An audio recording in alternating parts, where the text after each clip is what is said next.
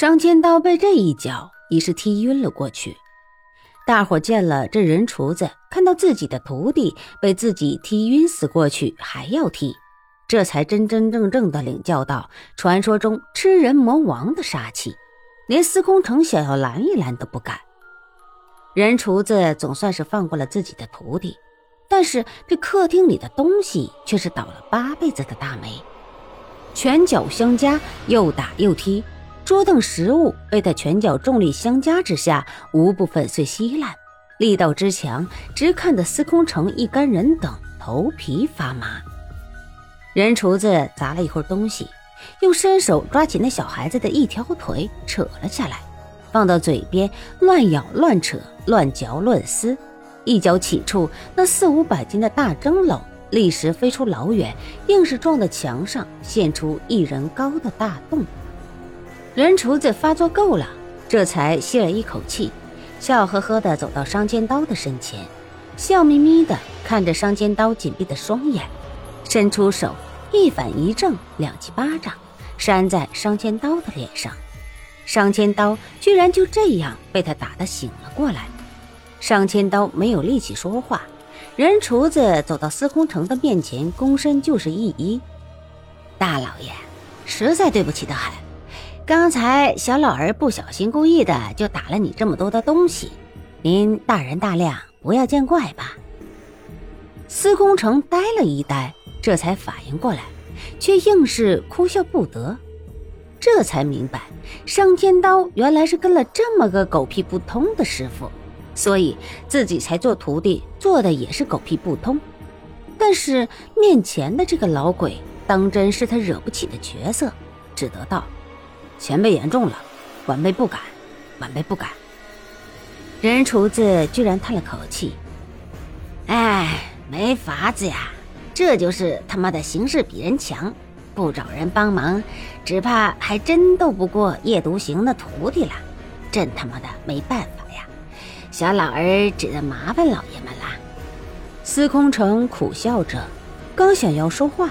脚下却一下踢到那小孩子，被人厨子硬是扯下的脑袋，不仅头皮一麻，随又安下心来。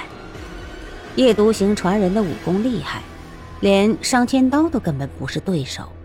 自己人虽多，但也总觉得捉襟见肘。有了人厨子这样的大高手相助，正是眼下可遇不可求的强援。而人厨子也因为伤尖刀的缘故，也只有对付夜独行的传人一条路可走。忽的，司空城想起一事，大是奇怪：反天会有这样的绝世高手，伤尖刀是怎么一下子就摸到反天会的总坛的？只怕也只有日后慢慢的问他了。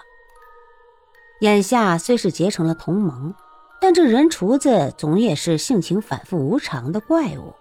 要怎样对他才能不惹得他发火呢？还有，人厨子说商千刀的大师伯是反天会的人，怎么商千刀还要跟他大师伯这样干？这些人之间是怎么回事？一时间，司空城心里所有的思绪纠结中错，千杂反复，明明什么都想到了些，却又分明什么都想不清楚。想不透彻，想不明白，想不周全，也就是所谓的想不通了。司空城又头痛了起来。这时，外面乱糟糟的一阵声音传来，却是山东巡抚王从善特意派亲卫的官兵来保护司空城。司空城脑子乱得烦躁，亲身到了门口，最前面进来的那个军官被他一脚踢得摔了出去。没你们这些人的事，有多远给老子滚多远！司空城从神机营带出的几个亲信手下倒是熟知他的脾气，但是这些官兵却是头一次领教，再怎么也想不通自己急如星火的赶来拍马屁，怎么就拍到马腿之上，反倒自己挨了一脚。司空城这也是见了人厨子那样的凶暴。被人厨子那残暴怪虐之气压得一肚子火，只能撒在别人身上。那军官倒是没有飞得太远，但左肋之下已是断了两三根肋骨。人厨子大笑：“